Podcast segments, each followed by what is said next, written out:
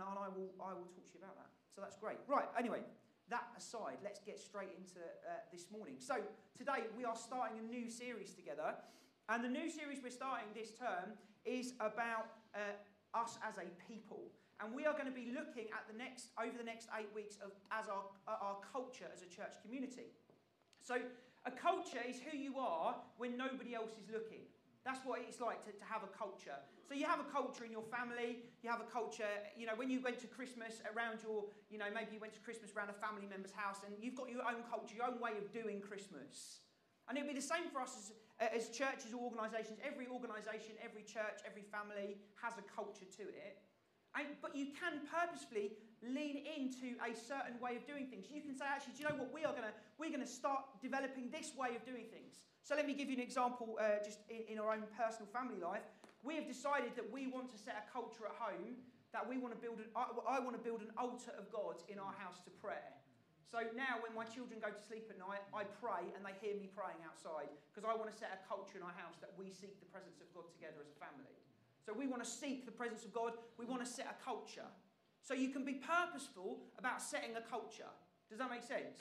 And so we can be purposeful about the, the culture that we, we set here. And so over the next um, few weeks, we are going to be talking about our different cultural values. This is who we want to be as a church community. So we want to be present centered. We want to honour one another. We want to be a people of joy. Like we want to have fun. Um, I think I said when I first shared this, church can be quite dry sometimes, and we can take it very seriously because it is a serious matter. Um, but at the same point, we want to enjoy God together. We want to be authentic. When you talk to somebody at church, we don't want there to be any kind of like, oh yeah, I'm fine, but actually your whole world's falling apart in the background. We want to be an authentic people. We want to keep moving into a culture of generosity. You know, giving at church, giving at Gateway, we don't give to get from God, we give because God's a generous God. So, out of all that God has given us, in generosity, we give back. We're demonstrating the heart of the Father to those around us. We want to grow in our courageousness. There's that verse that gets repeated time and time again in the Old Testament. Be strong and courageous, for the Lord your God is with you. We want to be a courageous people, faith filled, going on faith filled exploits for Jesus. And lastly, we want to people, be a people who create a legacy. So, everybody that we encounter, whether it's in this space or outside this space, the people that you encounter in your day to day life, we want you to be able to feel confident and bold in your faith to leave a gospel legacy in their lives. But we also want to create a legacy in our children's lives for the gospel as we move through season by season, year by year. So these are our cultural values that we want to kind of grow into. Now you'll notice that there's seven there, and we're doing an eight-week series. So what am I speaking on today? Well, I want to speak today on, I think, a foundational element that sits beneath all of these things. And it's something that um, we care a lot about as a, church, as, a, as a church, but also as a church movement as well. So we belong to a, a movement of churches called New Frontiers, um, and we're part of a smaller group within that called Catalyst. And we really value the teaching of the Father heart of God. And so today I just want to talk to you about the fact that we are a people who have been adopted by God. And this foundational element underpins all of those other cultural values that we're going to go on and talk about over the next few weeks. And so, first of all, let's just have a little look at this text, shall we? And this is from Galatians 4, verses 4 to 7. You can look at it on your phone if you want to. I'm actually going to speak, uh, I'm going to, we'll head into 8 and 9 later on as well. And it says this But when the set time had fully come, God sent his son, born of a woman, born under the law, to redeem those under the law, that we might receive adoption to sonship. Because you are his sons, God sent the Spirit of his Son into our hearts, the Spirit who calls out, Abba, Father. So you are no longer a slave, but a son. And if a son, God has made you also an heir. You have been made a son. Now, women in the room, you might think that's a bit weird that I'm not saying you've been made a child, but the son part is really important because it's about inheritance. Guys in the room, you're going to have your own, they're going to get your own back on you as we get into eternity because we're going to be the bride of Christ forever. Okay? But we all have to accept the fact that what the Bible teaches us about sonship is that each one of us, whether we're male or female, we receive the rights of a son. And that is really important. You see, the, the gospel is so amazing. God could have chosen just to, in the gospel, in, in, the amazing truth that Jesus comes to take our sin on himself, to free us so that we might have right standing with God. That means that, that there's, there's no barrier between us and Almighty Holy God, that we can have relationship with him. That could have been where it ended. And we could have just been servants of God. And I, am pretty, pretty sure that most of us would have taken that deal, wouldn't you? Rather than being enemies of God, actually, if God had just said, Well, I'm just going to make you my servants, you'd have gone, Yeah, all right, that, that sounds like quite a good deal. But God doesn't do that. God makes you sons. God makes you sons. And that is so important that we get hold of that. Now, being a son in a patriarchal world, which is the world that this was written, but also we see, I mean, we're seeing it even now. So that, that book that's coming out this week, I'm sure we've all read most of it in the, the newspapers already that Harry's written about being the spare. Yeah? He's the second son. The inheritance goes to William, it doesn't go to Harry. But we, as, as God's children, we have the inheritance. We mean that it means that we have, we have the inheritance that belongs as sons. In the same way that Jesus is the inheritance as the Son of God, we too, as God's children, gain an inheritance. So we are not, uh, we don't just have the rights of servants, we have the rights of sons. And, and as such, our identity has shifted, our inheritance has shifted, and the intimacy with God that we can experience has now all shifted. Because we are sons, we have newness in all of these three areas. And I just want to talk really briefly about these. And so you should, a lot of you will know this information already, so I'm kind of just recapping it in your mind, I hope, as I kind of talk about what I'm saying now. So, first of all, you have an identity that means that you've been chosen by God. Ephesians 1, verse 4 says that you were chosen in Him. Before God created the world, it says that He chose you. Maybe you don't, maybe you don't really think about that. But God predestined you, He chose you, He selected you. Secondly, um, we are sons and daughters of God. Uh, Romans uh, 8 talks about that, and in fact, that's a very parallel text to the one I've just read in Galatians. First John chapter 3, verse 1, I'm going to quote from that later on. We are heirs of God. And if you have been made a son or daughter of God, I say this a lot, that means that you become royalty. You are royalty in God's eyes. You are a princess or a prince of the living God because he has made you a son. And if he's the king of kings, then what does that make you? You are royalty. You have received a royalty on you. You are outrageously loved. First uh, John chapter 3 verse 1 says that God lavishes his love on you. That's outrageous. That the King of Kings, the Lord of Lords, the maker of the heavens and the earth, the one who is before all things and in whom all things hold together, the one who knows every star in space and knows them each by name, can count all the grains of sand on the seashore, he lavishes his love on you, on you as an individual, and on us as a church community. We are outrageously loved. 1 Peter 2, verse 4 says that you are precious to God. You are precious to God. When God looks at you, he sees you as precious. Lastly, you are celebrated. You are celebrated by God. So, the, the, the, prodigal son, the story of the prodigal son, Jesus tells this parable about this son who goes and squanders his father's inheritance and he comes back home. I'll talk about this a bit more in a bit, but he comes back home. And at the end of the story, the father runs to greet him and he celebrates him. God celebrates you. Zephaniah 3, verse 17 says that the Lord rejoices over you with singing.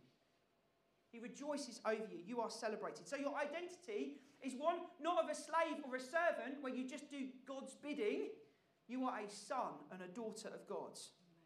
Secondly, you have an inheritance. You inherit the kingdom. Romans 8, verses 17. We inherit the kingdom both now and forevermore. Part of our inheritance is eternal life with Jesus where we will live and rule with him forevermore here on a reformed and renewed earth. But secondly, you have an inheritance that you can walk into now. And it's the inherited characteristics of the Father over your life. So, by God's Spirit, God places His Spirit in you, and, and the Spirit working in your life brings about the character of the Father in your life. So, read Galatians 5. What you'll see is that the fruit of the Spirit in your life is the character of the Father. You grow in generosity, in peace, in love, in power, in gentleness, in joy, in patience. Matthew 7, verse 20, Jesus says that by, by, your, by their fruit you will know them. So the children of the Father is the inherited characteristics that we gain as we walk by the Spirit. So we have an inheritance. And lastly, we get to grow in intimacy with God. You see, a servant or a slave can't be intimate with the master in the same way that a son or a daughter can. You, you have to wait for permission to enter the room of the, the master if you're a servant, but not a son. You can walk straight in, can't you? You don't have to wait outside, you don't have to get an appointment with the boss. You can walk into the presence of the Father. Ephesians 2, verse 18, one of the great Trinitarian verses in the New Testament, says that through him, that's Jesus, we have access, that's both, he says we both, he's talking about Jew and Gentile, we both have access to the Father by one Spirit. So it's, it's by the work of Jesus, through the work of Jesus, and by the power of the Spirit that you can enter into the Father's presence. It's not anything that you've done, it's because of Him and what He's done over your life. One of my favourite verses in the New Testament at the moment is this one, Luke 5, verse 16. Jesus often withdrew to lonely places and prayed. See, Jesus was so assured of his identity as a son, as the Son of God, that what he did is he went and sought intimacy with the Father. He, he constantly withdrew to pray. There's a story about A.W. Tozer, um, great Christian writer. Um, you want to read any kind of book on prayer or intimacy with God, the character of God, A.W. Tozer is your guy. Anyway, he, he went to preach um, at a conference somewhere. I think it was quite a big conference. And um, they got to the meeting, and he was nowhere to be found.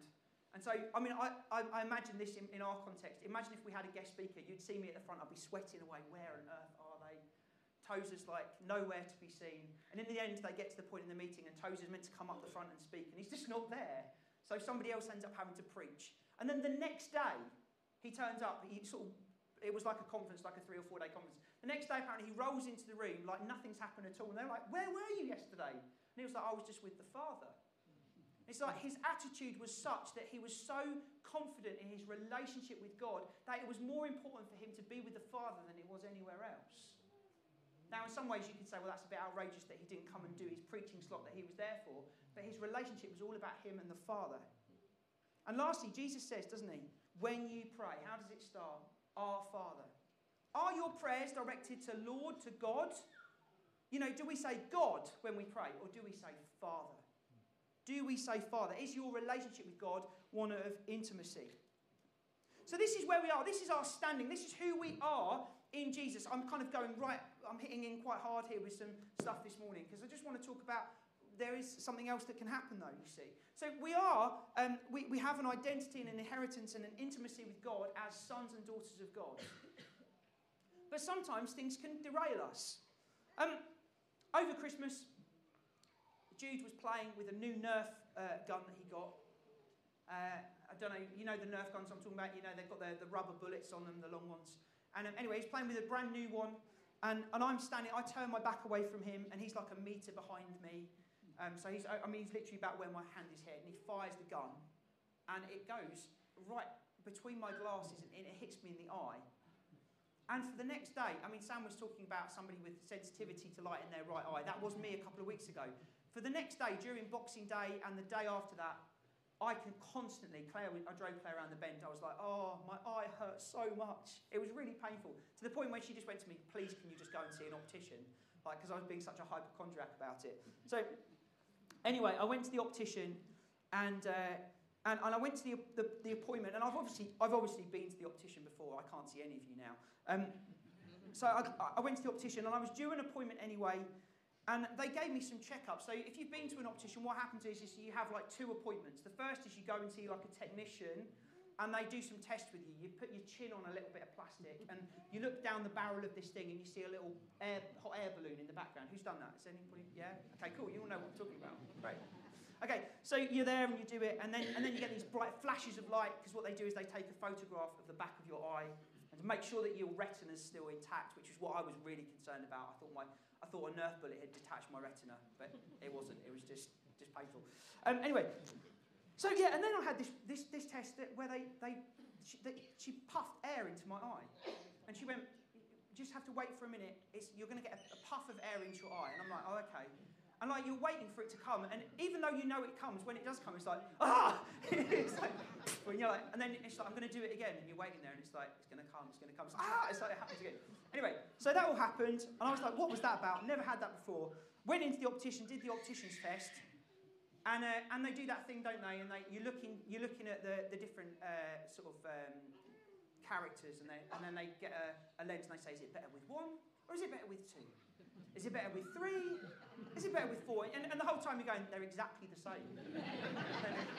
they're, they're, the same. Like, why are you, what are you even trying out here? You're just testing me. So I got to, and we were chatting, I was chatting to this lady, and I, and I said, what was the puff of air thing about? And she said, well, I asked the technician to do that because I looked at your date of birth, and you're just getting to that age now where we need to check your eyes for your eye pressure. And I was like, oh, thanks so much. So I'm 40 this year, and she said, well, we thought we'd better check now, just in case. She said, because you will need reading glasses at some point. And I'm like, oh, great. Um, anyway, I'm telling this story for a reason. And the reason I'm telling this story is not just random. I'm telling this story because what happens is over time is that your eyesight changes. your eyesight changes. And you, as you grow through life, your eyesight gets gradually worse and it changes and it develops in different ways. As you get past apparently 45, according to people on our staff team, you need reading glasses.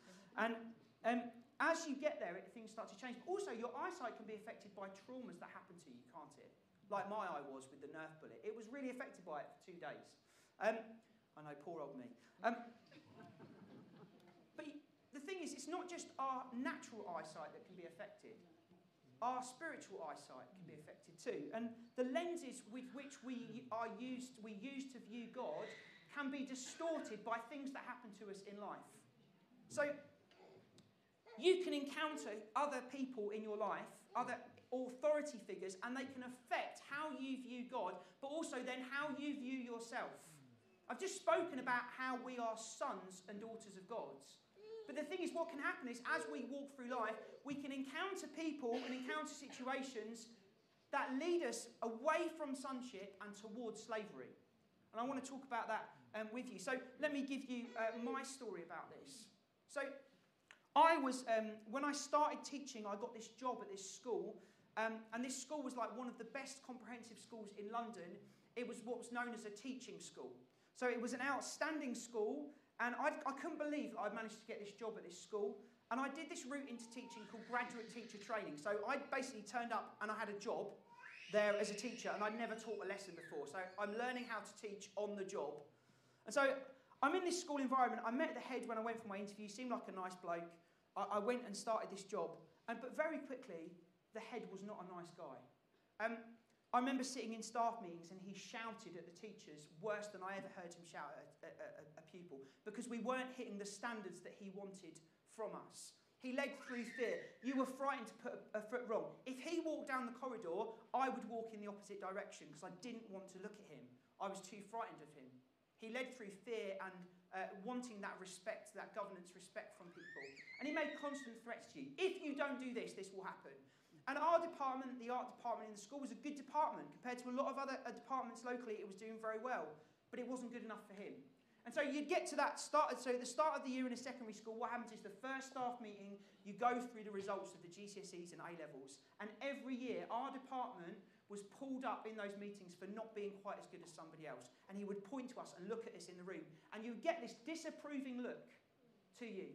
Well, well, drama, you were amazing. And then he'd look at art, maybe next year. And, and, and it was constant. He was unapproachable. You had to book a meeting in to see him. He was a perfectionist. He was unforgiving.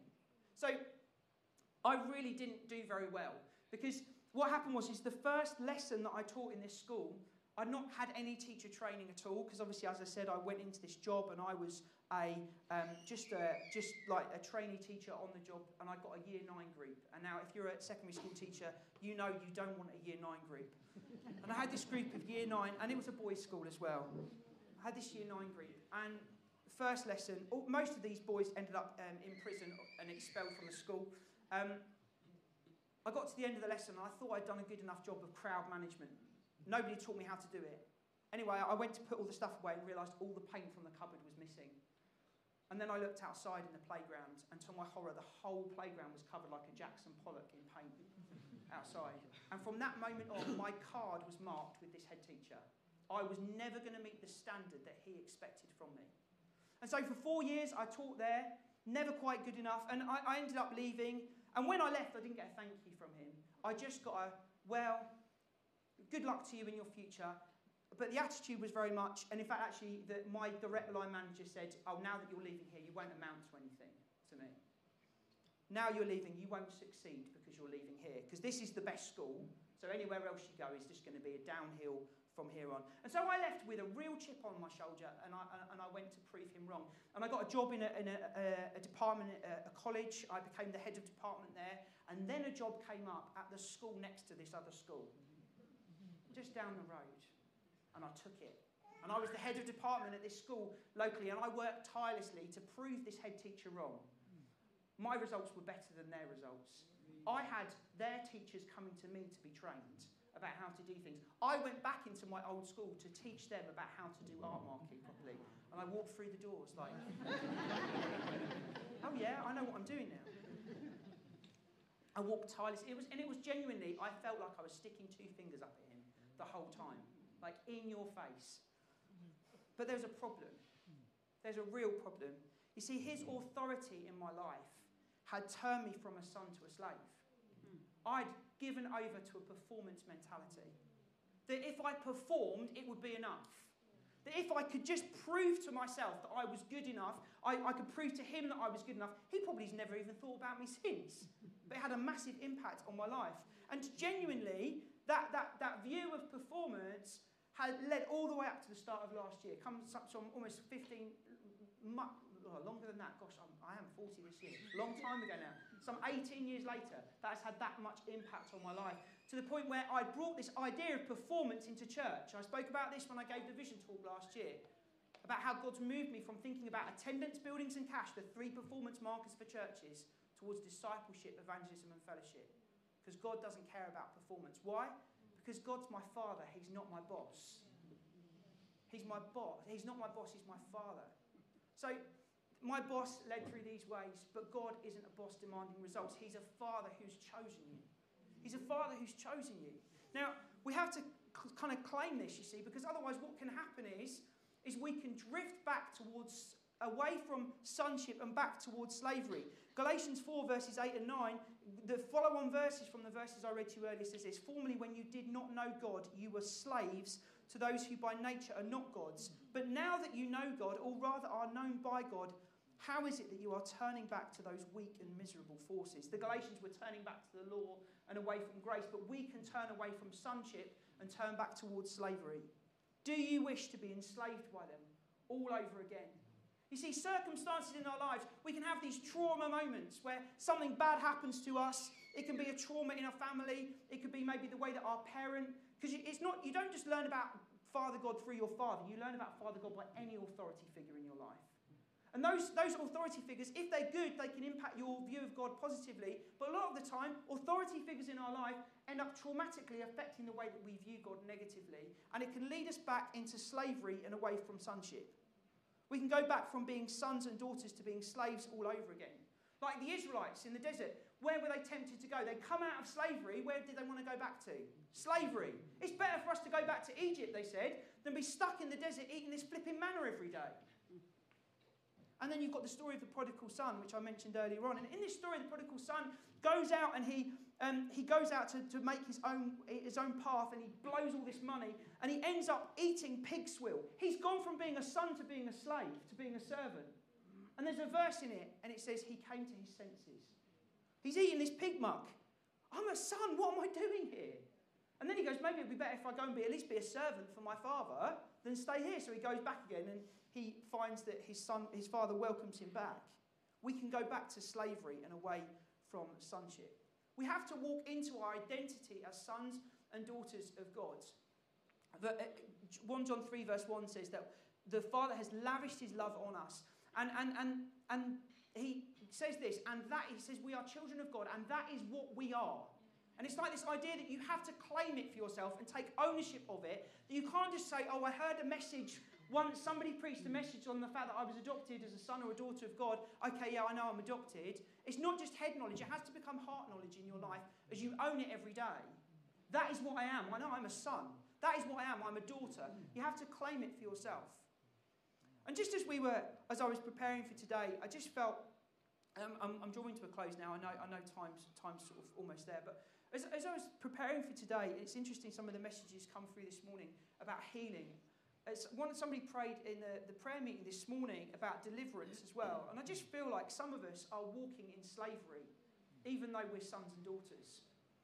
And I just want to sh- show you, uh, share a table with you, and you can have a look at this. I'm going to pick out a couple of bits on it um, for you.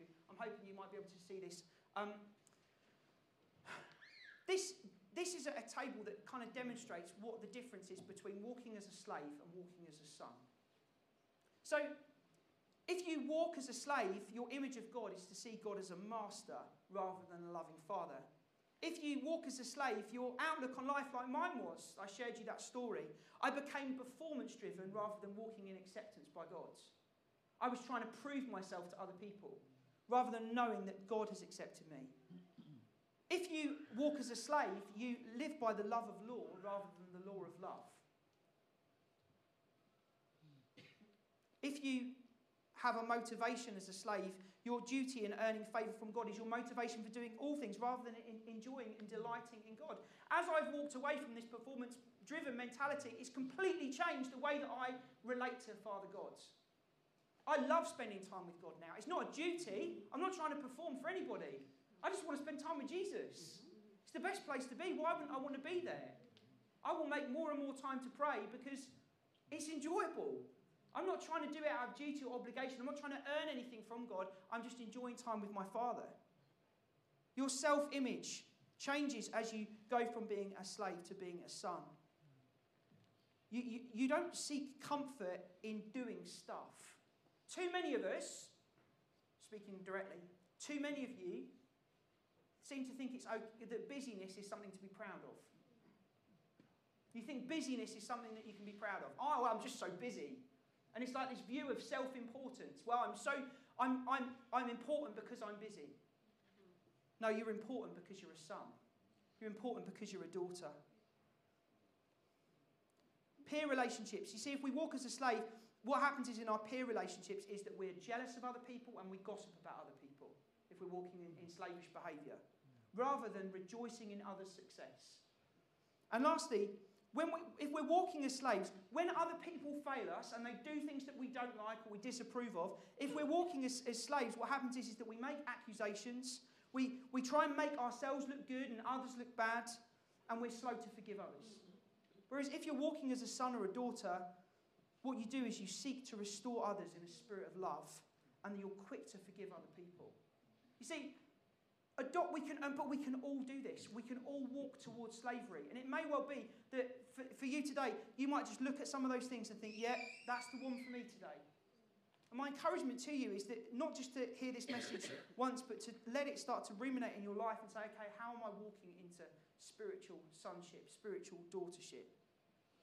So, as I've read through that list, maybe there's an area there that God has spoken to you about. And what I want to do is, as we finish today, I just want to pray for you. Um, there's a song, there's a worship song, and it has this line in it I don't have to prove a thing because you've already approved of me. Jesus approves of you this morning. This is not, a, I'm not standing here as a moment of condemnation saying you haven't done something. I'm saying Jesus has done it all for you. Walk into your inheritance. But I believe as you do that, God wants to deliver you from some slavish thinking and slavish behavior. So let's just, as we, as we close, we'll do that now.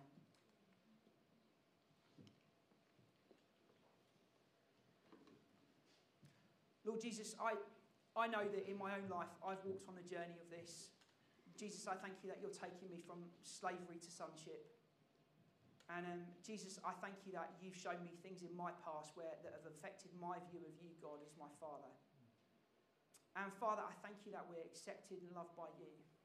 Father, I thank you that we have not been given a spirit of slavery, but we've been given a spirit of sonship by which we cry, Abba, Father. Father, I pray for anybody in this room today who just needs to be delivered from slavish behaviour. I pray right now for your deliverance over their lives. Just speak the love of Jesus into you again today. The one who celebrates you, the Father who rejoices and embraces you. As you come to God, He is not tutting at you or looking at somebody else and saying, Well, you should be like them. He is looking at you and saying, I love you. I have chosen you. I have called you to be mine. The Father delights in you this morning. He delights in you. Father, I pray for anyone here who's like me, being performance driven rather than just walking in their acceptance in you. Lord, I pray for a release from that right now. Father, I pray for anybody whose self image is one of self rejection. Lord, I pray that they might know value to you, Father God. They might know that they are valued to you, that you value them, that you cherish them, that they are the apple of your eye. Father, I pray for anybody here this morning who slavish behaviour has led them to uh, have negative peer relationships with others and, and is just cynical and hurt and bitter about wrongs that other people have committed to them. Father, I pray that they would walk into freedom and love and acceptance this morning. Father, I thank you that you make us sons and daughters and not slaves. So, Lord, I just pray your blessing over, over, over our church family over the next few weeks. Lord, as we go through this culture series, Lord, this is the key value. We are sons and daughters of the living God. Lord, would you help us to walk into it? Amen. amen. Just as I finish, um, can we, I'll just put the last slide up for you. If you want to read two books on this, the first one is, is called Spiritual Slavery to Spiritual Sonships by Jack Frost. Um, not Jack Frost is a great name, isn't it? it's incredible, but really, really good. You want to read about that, I mean, quite so that table that I gave you at the end is from that book. The other one is a book that I've read recently called Discipleship Begins with Beholding. If you want to get close to God, read that book. It will, it, I, I read it on a plane back from America, so I recommended it by somebody when I was in New York, and I was in tears the whole way. I looked like such a wally. I was on this plane crying my eyes out. Oh, I'm so right. if you if you want to encounter God, just encourage you. Those, either of those books would be great. Right. Well, we have really run over. Children are out back.